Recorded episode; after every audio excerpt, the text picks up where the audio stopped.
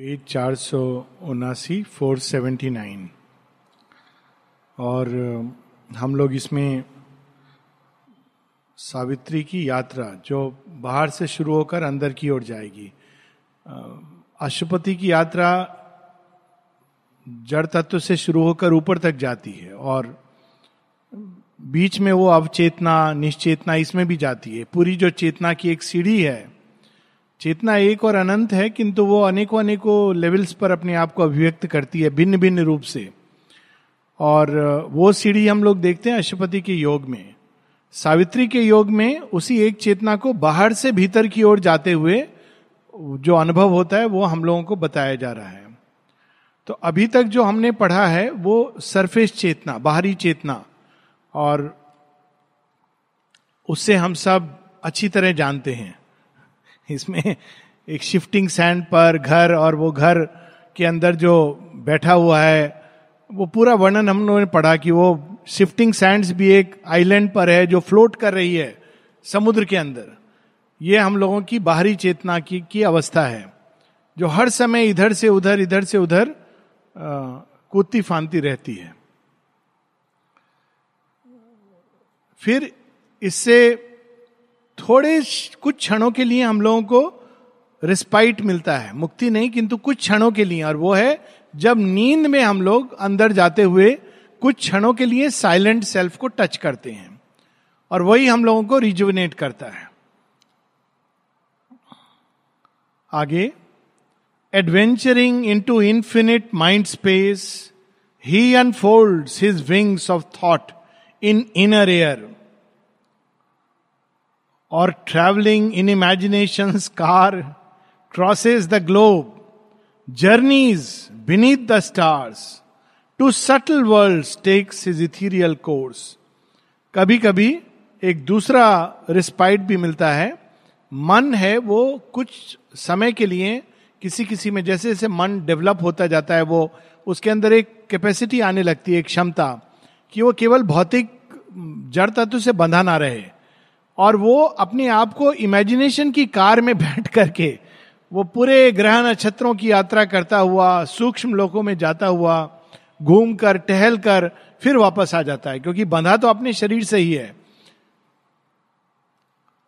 Visits the gods on life miraculous peaks communicates with heaven tempers with hell कभी ये अनुभव बहुत interesting experience है। आप ट्राई कीजिएगा कि जब दाहिनी करवट लेते हैं तो कैसे विचार आते हैं और बाएँ करवट लेते हैं तो कैसे विचार आते हैं? और ये एक बहुत सिंपल तरीका भी है। अगर एक करवट में एक प्रकार के विचार आ रहे हैं, सिर्फ़ करवट बदलने और देखिए कैसे विचार चेंज हो जाएँगे। कभी कभी सिर्फ़ लेटी हुई पोस्चर से आप बैठ जाइए and you see the thoughts will change तो ये विचित्र ढंग से ये कभी मन उड़ान लेता है देवताओं की भूमि पर और कभी वो बिल्कुल नर्क लोक में जाकर प्रवेश कर जाता है।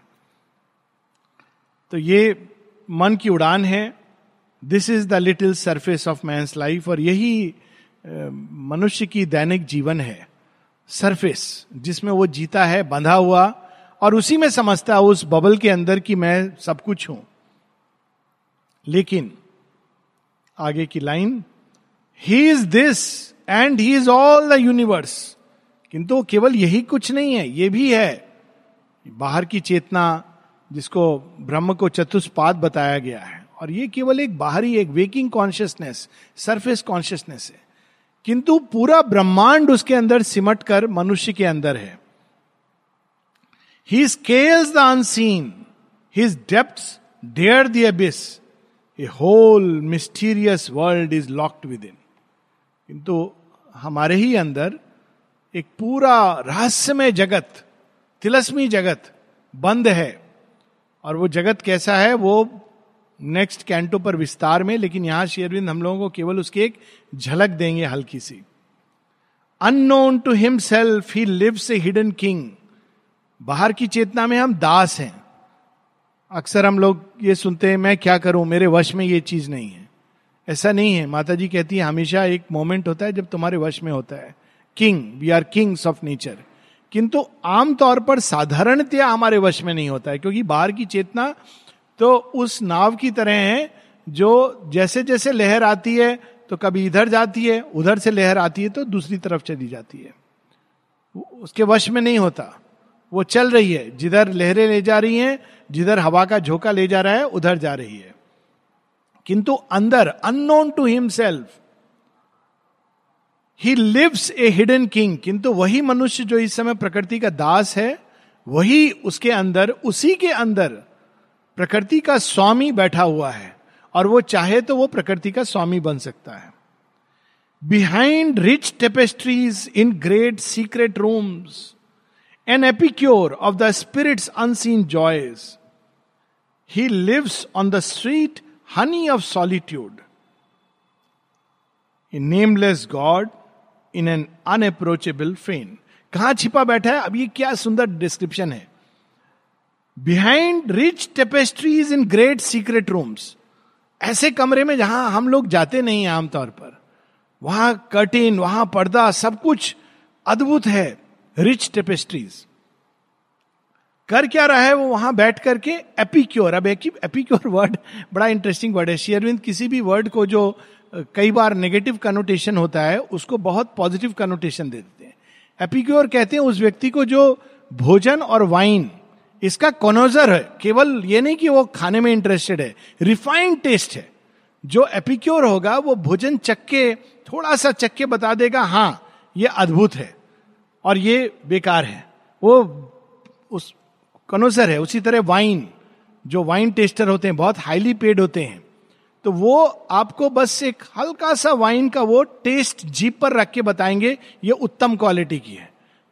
तो वो कॉनोसर्स होते हैं, वो एपिक्योर्स जो ये बाहर की चीज़ों में बड़ा रिफाइंड टेस्ट होता है। लेकिन शेयर बिंदु उस वर्ड को कैसे यूज़ कर रहे हैं?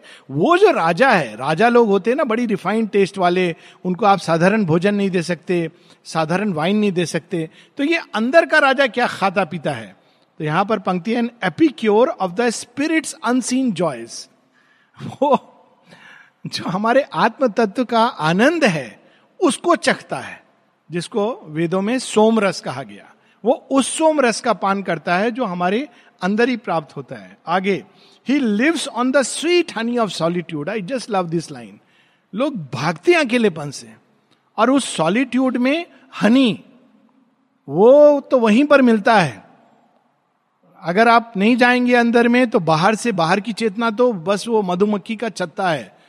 वो हर किसी के अंदर बाहरी चेतना इज़ लाइक हनी बी का जो स्टिंग अगर आप टच करोगे तो डंक मारने को दौड़ेगी। पर अंदर में क्या छिपा हुआ है?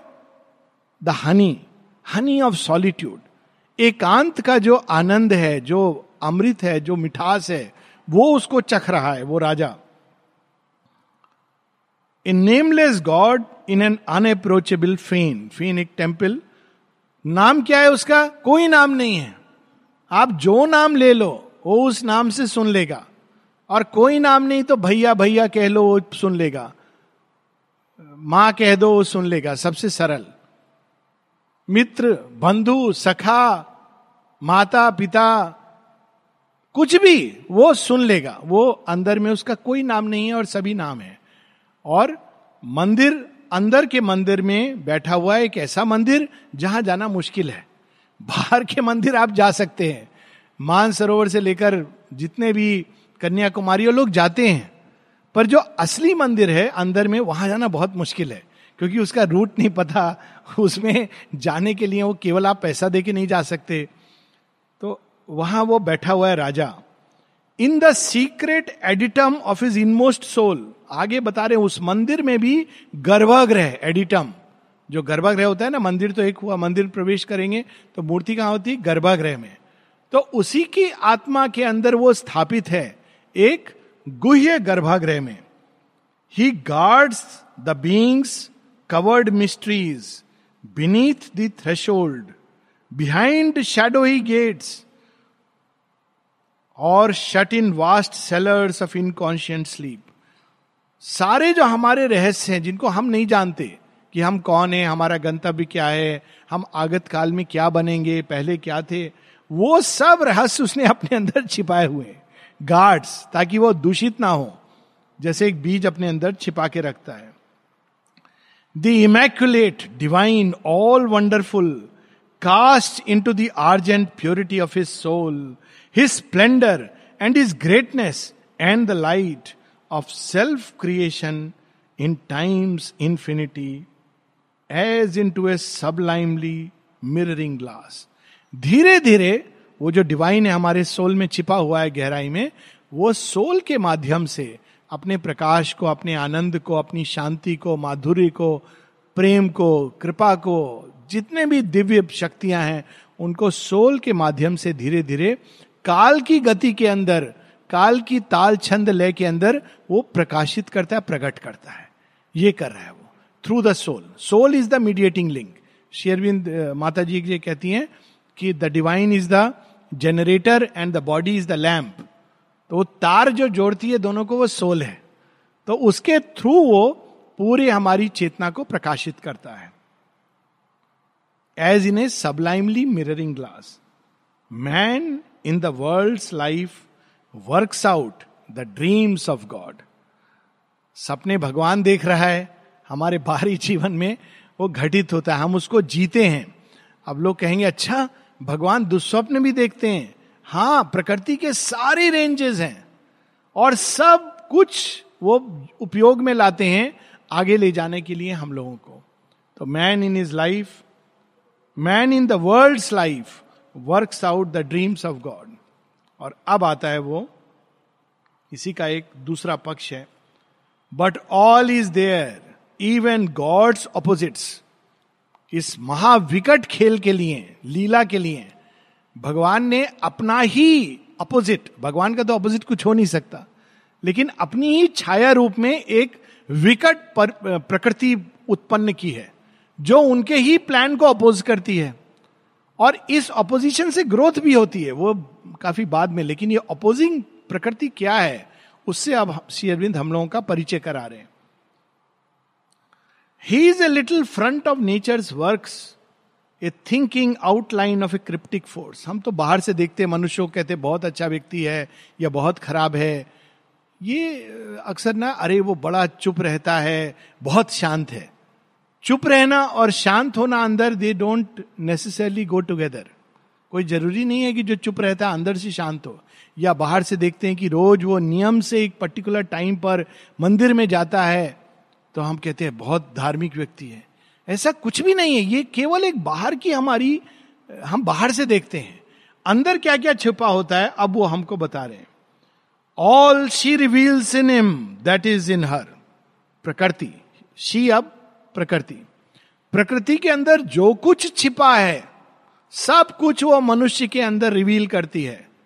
ऐसा नहीं कि कोई व्यक्ति के अंदर अच्छाई होती, किसी के अंदर बुराई। सब के अंदर सारी रेंजेस हैं।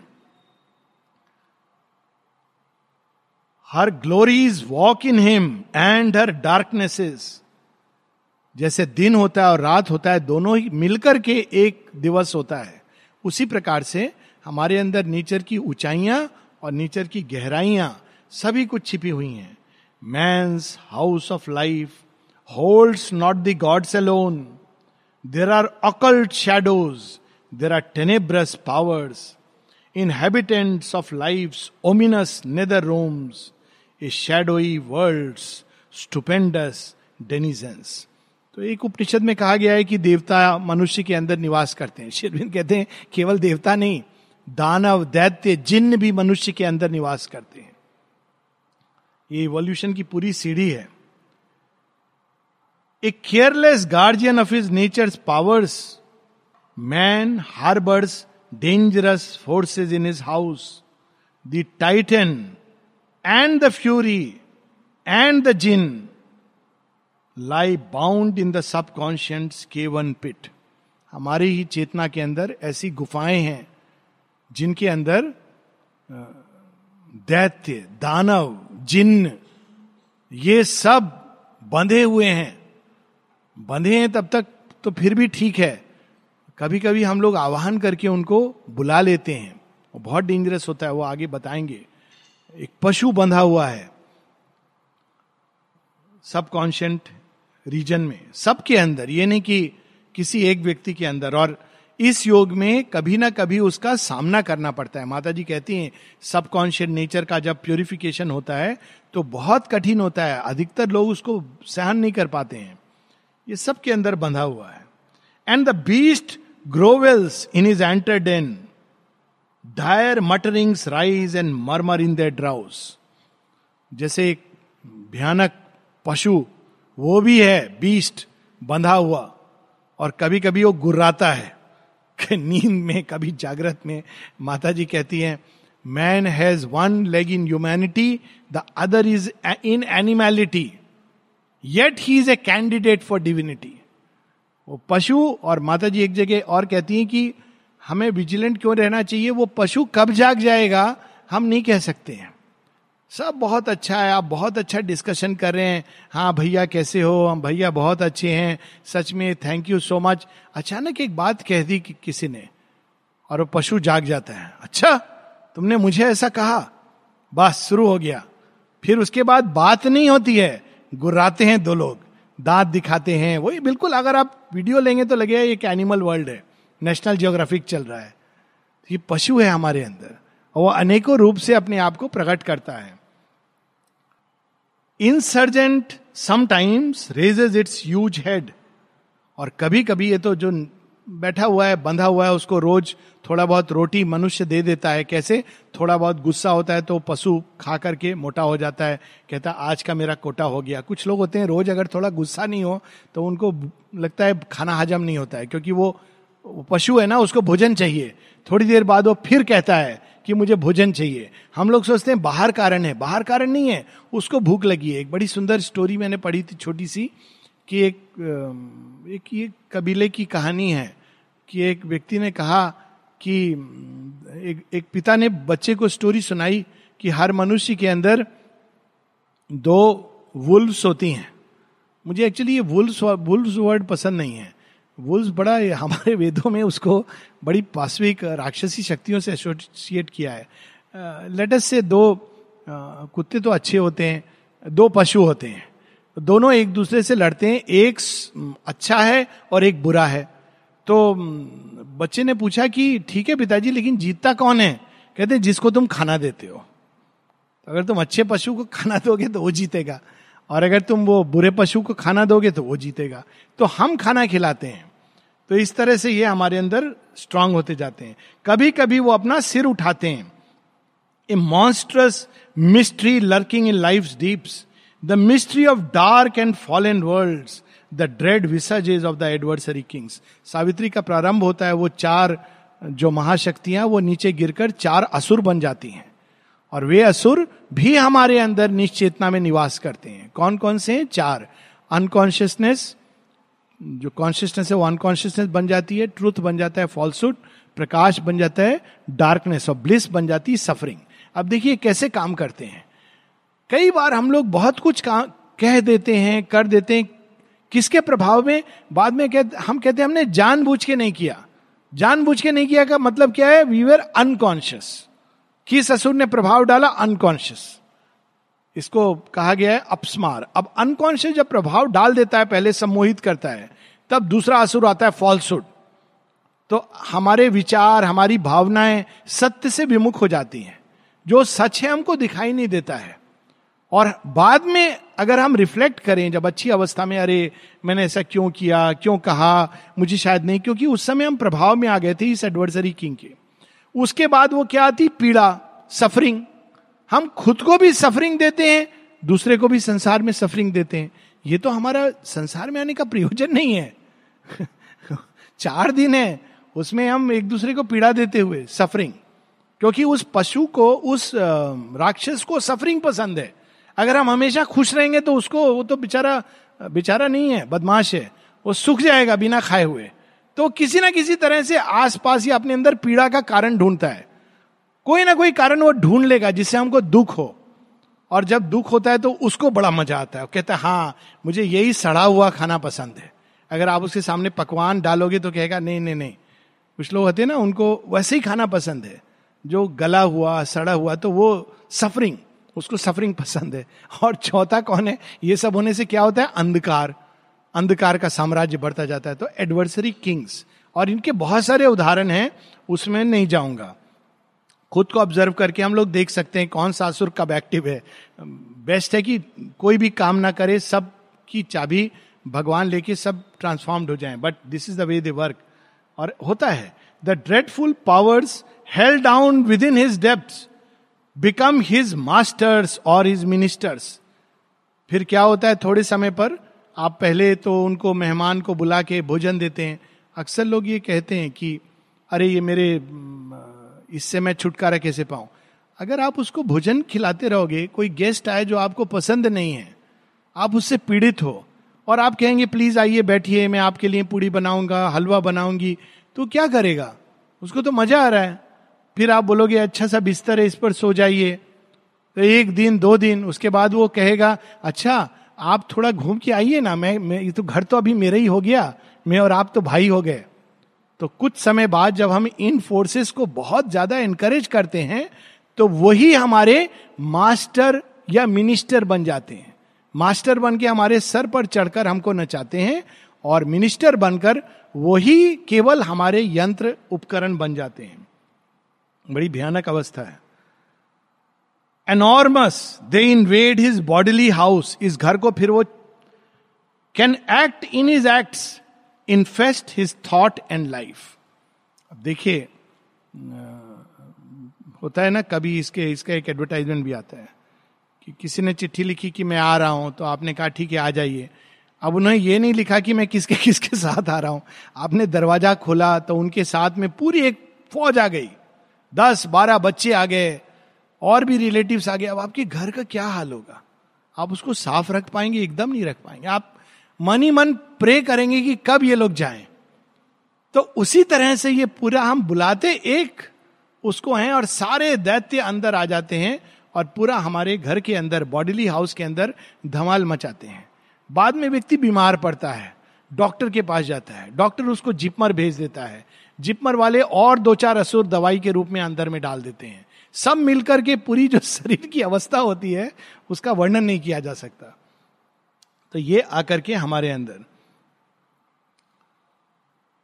Inferno surges into the human air एक नरक की अग्नि, तब मनुष्य के चेतना में प्रवेश कर जाती है। And touches all with a perverting breath सब कुछ को फिर वो प्रदूषित करने लगती है। कैसे प्रदूषित करती है? भगवान के पास भी ऐसा व्यक्ति जब खड़ा होता है तो कहता है, तुम खराब हो, तुम बदमाश हो, तुम्हारे कारण मेरे जीवन में ये सब है। क्योंकि वो तो उसके अंदर क्रोध भरा हुआ है। वो जहाँ जाएगा वो भगवान के सामने भी उनसे भी झगड़ा करेगा। अरे एक तो जगह थी जहाँ तुम अपने इन सब चीज़ों को निर्मूल कर सकते थे। हर चीज़ को सेक्रेट से सेक्रेट चीज़ होगी उसको वो नष्ट कर देगा। जैसे एक, एक बच्चा जो बहुत ही हाइपर एक्टिव होता है उसके उसके हाथ में आप कुछ भी दे दोगे तो उसको नष्ट कर देगा। बंदर के हाथ में मोती दे दोगे तो उसको फेंक देगा।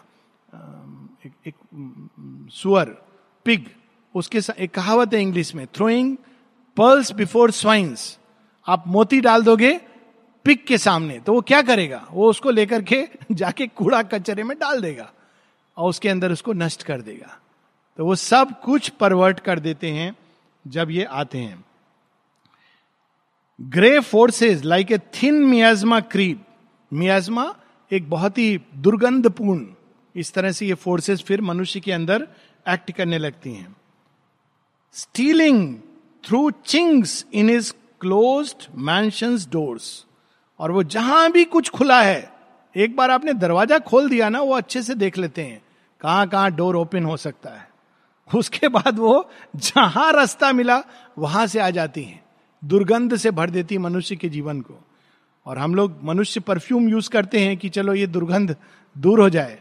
लेकिन ये तो अंदर की दुर्गंध है। कितना देर तक परफ्यूम काम करेगी?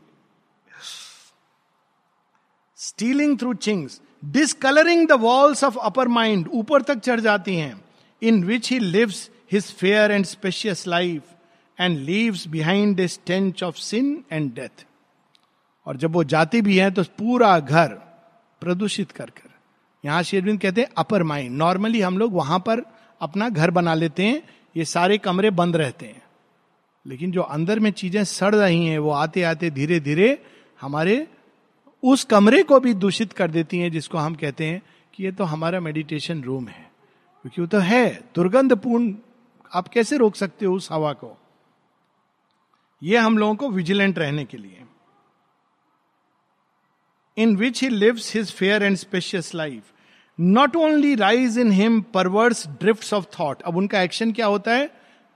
हमारे अंदर ऐसे विचार आएँगे। कुविचार। कुविचार भी नहीं, विकृत विचार। मुझे नहीं मालूम, इसका कोई एग्ज़ाम्पल नहीं। पर विकृत विचार लोगों के अंदर आते हैं। आप देखिए, टीवी पर आते हैं ना कभी कभी लोग अपने ही, अभी आज कोई न्यूज़ आ रही थी, आज या कल, कि एक बेटे ने अपने फादर का मर्डर कर दिया। विकृत विचार। कैसी कैसी चीज़ें हम लोग संसार में देखते हैं मतलब जिसकी कल्पना नहीं कर सकते, आइसिस के लोग, विकृत विचार, वो तो थोड़ा और बाद and formidable formless influences but there come presences and awful shapes ना केवल ऐसे विचार और इन्फ्लुएंस आते हैं। एक्चुअली इस ये निम्न चेतना नहीं है। अंधकार में चेतना, अवचेतन, वहाँ से निकलकर उसके जो बींग्स हैं, जो दैत्य हैं, वो कभी कभी मनुष्य के ऊपर कब्जा कर लेते हैं। इनके लक्षण बताए माता जी ने। एबनॉर्मल डिप्रेशन बिना कारण के डेस्पेयर जीवन का कोई लाभ नहीं। इससे अच्छा और वो कब कब अटैक कर सकते हैं? अभी देखिए, हाल की आपको शायद पता होगा, नहीं पता होगा। आश्रम में शायद 25-30 साल 35 साल रहने के बाद कोई व्यक्ति अचानक चला गया, बड़ा दुखी होके और कहा, मैं नर्मदा यात्रा जा रहा हूँ, अब मैं, शायद मैं कभी नहीं आऊँगा, मेरा कमरा दे देना। ये कहाँ से आता है? बताइए। आश्रम इतने साल रहने के बाद कोई नर्मदा यात्रा में जा सकता है। कैन वी इमेजिन दिस और कि अब मैं आऊँगा, बड़े डिस्पेयरिंग मूड में। ये नहीं कि मैं थोड़े दिन के लिए जा रहा हूँ डिस्पेयर में, शायद मैं ना ही आऊँ। ये कहाँ से आता है ये विचार? और वो कहीं ना कहीं अंदर में पल रहा था। बाहर से हमेशा सफ़ेद कपड़े, बाहर से हमेशा रिजिडली खान पीन सब में एकदम रिजिड तो ये चेतना में, अंदर में क्या घटित हो रहा है? We should be very careful vigilant tremendous forms and faces mount dim steps and stare at times into his living rooms और called up for a moments passionate work lay a dire customs claim upon his heart कभी कभी हम लोग क्रोध अग्नि को अपने अंदर जलाते हैं कि नहीं, तभी ठीक होगा। कभी कभी बच्चों के प्रति या किसी के प्रति हमको लगता है कि यही एक रास्ता है। लेकिन वो एक बार जाग गया क्रोध तो थोड़ी बोलेगा कि अब मेरा काम खत्म हो गया, मैं जा रहा हूँ थैंक यू सो मच मेरी पेमेंट दे दीजिए। वो तो फिर कहेगा, आपने बुलाया था। जिनी इन द बॉटल जाग गई है, वो तो जाएगी नहीं। अहिरावण एक बार जाग गया तो वो थोड़ी कोई केवल राम और लक्ष्मण को, वो तो सब नष्ट करेगा। तो इन शक्तियों को कभी जगाना नहीं चाहिए। ये अपने आप ही मनुष्य को बहुत परेशान करती हैं, लेकिन उनको जानबूझकर जगाना is very dangerous arouse from sleep they can be bound no more और वहीं पर जो लोग योग करते करते दिमाग खो देते हैं, पागलपन, ये सब इसी का कारण से होता है। Afflicting the daylight and alarming night invading at will his outer tenement, the stark glooms, grisly, dire inhabitants, grisly horrifying horror से भरे हुए ग्लूम ये चेतना के अंदर दुख शोक डिप्रेशन भर देते हैं। Mounting into God's light all light पर टब एस इस अवस्था में जब व्यक्ति कोई भगवान की भी चीज़ पढ़ता है तो उसको भी वो परवर्ट कर देता है। अच्छी से अच्छी चीज़ पढ़ेगा। और माता जी बताती हैं कि मैंने क्या लिखा था और तुम लोगों ने क्या समझा है। एक जगह माता जी टिपिकल एग्ज़ाम्पल देती हैं कि दी मदर में आप पढ़ा होगा, पहला एक सेंटेंस है शेयरविंद लिखते हैं पहले ही पेज पे do not imagine that truth and falsehood can stay together आप माता जी को लोग, माँ, आपने लिखा है ये, आपको याद है ना?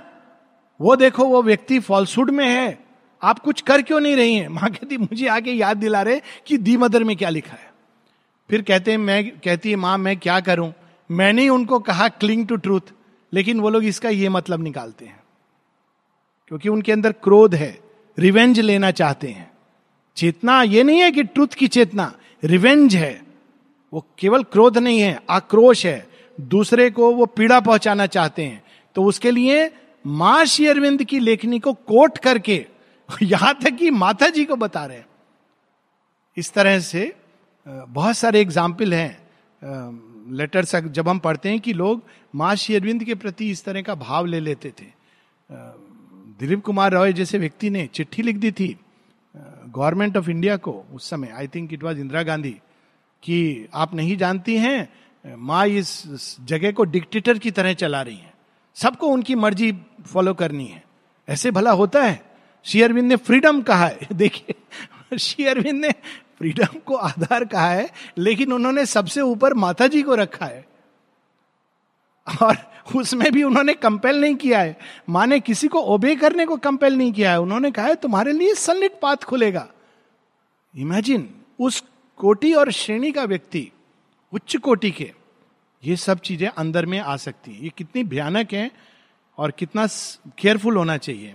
गॉड्स लाइट ऑल लाइट पर टर्म ऑल दे हैव टस्ट और seen they make their own उनके अंदर एक और चीज़ होती है, जिससे वो रिकॉग्नाइज होते हैं। जिस चीज़ को वो देख लेते हैं, उसको वो अपना बनाना चाहते हैं। भगवान जिस चीज़ को देख लेते हैं, उसको मुक्त करना चाहते हैं। ये बहुत बड़ा डिफरेंस है। एक जगह सतप्रेम लिखता है। सतप्रेम नहीं, सतप्रेम का एक फॉलोअर जो बाद में उससे अलग हो गया था। वो लिखता है कि मैंने एक बहुत बड़ा डिफरेंस देखा माता जी के टच में और बाद में ये जो गुरु बन गए अपने आप को। कहते माता जी जब किसी को देखती थी तो उसको लगता था वो अपनी ही चेतना की एक उच्च अवस्था में प्रवेश कर रहा है, मुक्त हो रहा है। और ये जब किसी को देखते थे तो लगता था उसको वो कंट्रोल कर रहे हैं। अपने अधीन बना रहे हैं। ये डिफरेंस होता है। एक सच्चा गुरु कभी आपको अधीन नहीं बनाता है, वो आपको मुक्त करता है। अपने अंदर की बेड़ियों से जो अधीन बनाता है, वो वास्तव में अपना कार्य नहीं कर रहा है। ये जो शक्तियाँ वो अधीन बनाना चाहती हैं। ये मेरा हो जाए, जिसको भी वो देखती हैं टच करती हैं। In nature's basement lodge mind's passages fill nature's basement basement यहाँ तो नहीं है हमारे नर्सिंग होम में है, पाताल लोग बेसमेंट वहाँ भी वो भर जाते हैं। वो ऐसे ही है नर्सिंग होम में, पाताल लोग पृथ्वी लोग अंतरिक्ष स्वर्गलोक। उसके उसके आगे आप मुथियाल पेट so, नहीं माने चार क्लासिफिकेशन है ना? ह्यूमर होना चाहिए ना जीवन में। अच्छा हेल्दी ह्यूमर तो सब चीज़ों का अपना अपना स्थान है। सो सो ये बेसमेंट नेचर के बेसमेंट में बेसमेंट उसको कहते हैं ये शक्तियाँ भरी होती हैं। फिर माइंड के पैसेज में भी आ जाती हैं। वहाँ से निकलकर वो ऊपर भी आ जाती हैं मन के अंदर। Disrupt thoughts links and musing sequences break through the soul stillness with a noise and cry disrupt thoughts link and musing sequences ये आवश्यक है इनके एक्शन को समझना, ताकि हम समझ सकें कि कब हम इनके कब्जे में आ रहे हैं। थॉट्स लिंक्स आपने कभी देखा होगा कि कोई चीज़ आप सिस्टमेटिकली सोच रहे हैं और कोई और चीज़ बीच में आ गई। कई लोग डिस्कशन में ही उनके साथ ये होता है, वो डेविएट कर जाते हैं और फिर कोई और चीज़ का डिस्कशन करने लगते हैं। You should be able to come back to the same point not go to some other subject ये तो एक सिंपल उदाहरण है। लेकिन कभी कभी अच्छी खासे आप थॉट के सीक्वेंस में जा रहे थे और अचानक सब कुछ भूल गए। और सिजोफ्रेनिया में तो बिल्कुल वो कनेक्शन ही नहीं रहेगा। तो वो किस हद तक जा सकती हैं? डिस्टर्ब थॉट्स लिंक्स इसलिए मेडिटेशन की जो एक सिंपल तरीका होता है कि थिंक ऑन वन सब्जेक्ट ये अपने आप में एक बेसिक एलिमेंट्री मेडिटेशन है कि एक विषय को ले लीजिए और उसके बारे में सोचिए। It helps to strengthen the mind and keeps away these forces उसके आगे सोल के अंदर भी वो प्रवेश कर जाती हैं। सोल की stillness with noise and cry typical example है, कोई व्यक्ति मेडिटेशन में बैठा है और अचानक कोई आया और उसको थोड़ा उठा दिया या बाहर में थोड़ा छेनी हथौड़ी चल रही है, गुस्से में उठा, मुझे डिस्टर्ब कर दिया तुमने। अगर ऐसी अवस्था थी तो तुम वास्तव में पीसफुल थे ही नहीं। अगर इतने सहजता से डिस्टर्ब हो गए it is not true meditation Sri Aurobindo ने एक जगह कुछ लोग डांस प्रैक्टिस करना चाहते थे। साना देवी लिखती हैं कि उन्होंने शेरविंद को कहा कि हम डांस प्रैक्टिस करना चाहते हैं, लेकिन नीचे एक बड़ा सीरियस साधक है तो हम क्या करें? शेरविंद ने कहा, नहीं करो, बड़ा सीरियस साधना कर रहा है, रहने दो उसको मज़ाक में। फिर थोड़े समय बाद कहा कि, इनफैक्ट लेटर उन्होंने बड़े सुंदर ढंग से लिखा। He is too serious to be danced over too serious to be danced over तो फिर थोड़े समय बाद उन्होंने कहा आपने पहले मना किया था अब आपने क्यों हमको अलाउ कर दिया? कहते हैं because not long he will stop being serious और ऐसे उनके इतने एग्जाम्पल्स हैं जहाँ पर एक था जो मा, माता जी को चिट्ठी लिखी कि हम लोग काम करते हैं लेकिन वो फला फला व्यक्ति कहता है कि हमारे मेडिटेशन में डिस्टरबेंस होता है हम क्या करें? तो माँ कहती, काम करते रहो, उसको मेडिटेशन करना नहीं आता है. डोंट वरी क्योंकि उस व्यक्ति को काम दिया था माँ ने। तो कहता है, माँ, मुझ, क्या करें हम? आपने काम दिया है, लेकिन एक्स हमसे कह रहा है कि तुम्हारे काम से जो शोर होता है, उससे हमारे मेडिटेशन में डिस्टरबेंस होता है। तो मैं क्या करूँ? माँ ने कहा, तुम काम करते रहो, उसको मेडिटेशन करना भी आता नहीं है। तो सोल के अंदर भी वो उस क्षेत्र में भी प्रवेश करके नॉइज़ एंड क्राई कहीं वो छोड़ते नहीं है। एक बार इनको आपने उठा दिया। और they call the inhabitants of the abyss invite the instinct to forbidden joys a laughter wake of dread demonic mirth and with nether rite and revel shake life floor forbidden joys ये देखते होंगे आप drugs लेकर के लोग रेव parties होती हैं, नाचना, गाना और पॉप म्यूज़िक लगा के तो इस तरह की अवस्था में वो मनुष्य को ले जाते हैं, जहाँ वो पूरी तरह पागल हो जाता है और इस तरह की चीज़ों में आकर्षित होकर चला जाता है। ऐसे भी एग्ज़ाम्पल रहे हैं। यहाँ भी और वहाँ भी। इसीलिए ये चीज़ बिल्कुल इस आश्रम में निषेध मानी गई। Drugs alcohol then better to leave the place and go क्योंकि मतलब वो इस कदर तक ग्रिप में आ गया इन फोर्सेस के। और ऐसे लोगों को मैं जानता हूँ जो यहाँ के परिसर में मैं नहीं जानता हूँ, लेकिन अदरवाइज़ जो अच्छे खासे साधना में प्रगति कर रहे थे और ड्रग की ओर चले गए ड्रग्स की ओर। और फिर पूरी तरह वो दूर चले गए। स्टार्ट होता है विजन्स और इससे बाद में वो सब नष्ट हो जाता है। Forbidden joys important to quell his terrible prisoners quell यानी काम। Appalled the householder helpless sits above taken from him his house is his no more फिर क्या होता है? ये सारे आकर करते हुए धीरे धीरे सोल को कहते हैं, तुम्हारी यहाँ कोई ज़रूरत नहीं है, तुम चली जाओ। तो सोल चली जाती है और वो एक पागल की तरह विक्षिप्त अवस्था में घूमता रहता है व्यक्ति। और अब जो भी सोल तो चली गई, वो तो ऐसी अवस्था में नहीं रह सकती है। हाउस होल्डर चला जाता है और व्यक्ति केवल एक विक्षिप्त अवस्था में पूरी तरह बस एक पागलपन में अपना जीवन व्यतीत करता है। हाउस उसका देह। अब उसकी देह, मन, प्राण, वो लोग कब्जे में कर लेते हैं और केवल सोल छूटकर चली जाती है। He is bound and forced a victim of the play और allured joys in the mad and mighty din या कभी कभी वो भी इस तरह के नीचे नीचे गिरती हुई इन्हीं चीज़ों में पूरी तरह उलझ जाती है। His nature's dangerous forces have arisen and hold at will a rebel's holiday. Aroused from the darkness where they crouched in the depths, prisoned from the sight, they can be held no more. His nature's impulses are now his lord's. Once quelled or wearing specious names and vests, infernal elements, demon powers are there. Man's lower nature hides these awful guests ये सब हमारे अंदर छिपे हैं और एक बार ये जब उड़ जाते हैं, जग जाते हैं तो फिर हम किसके अधीन हो जाते हैं? नेचर की इम्पल्सेस के। इम्पल्सेस मतलब गुस्सा आया तो गुस्सा हो गए, कुछ मुँह में आया तो बग दिया इंस्टिंक्ट जागी तो बस उसमें बह गए। पूरी तरह हम अपने इम्पल्सेस के अधीन हो जाते हैं। तो ये एक बड़ी भयानक अवस्था है और माता जी की कृपा, उनका प्रेम हम सबको इससे बचाए। और बार बार शेरविंद सॉल्यूशन भी दे रहे हैं quelled quelled quelled peace calm peace calm इसलिए योग का एक प्रारंभिक फाउंडेशन है calm peace equanimity calm peace equanimity calm peace equanimity इसके बिना आगे बढ़ना बहुत खतरनाक होता है। हम लोग आगे बढ़ेंगे। नेक्स्ट कैंटो थोड़ा सांस ले लें भगवान के सुंदर एटमोस्फियर में ये सचेत करने वाली लाइन्स हैं। कभी इस तरह के एक्सपेरिमेंट नहीं करने चाहिए। वंस अराउस्ड एक बार जाग गई ये चीज़ें, बहुत मुश्किल से शांत होती हैं।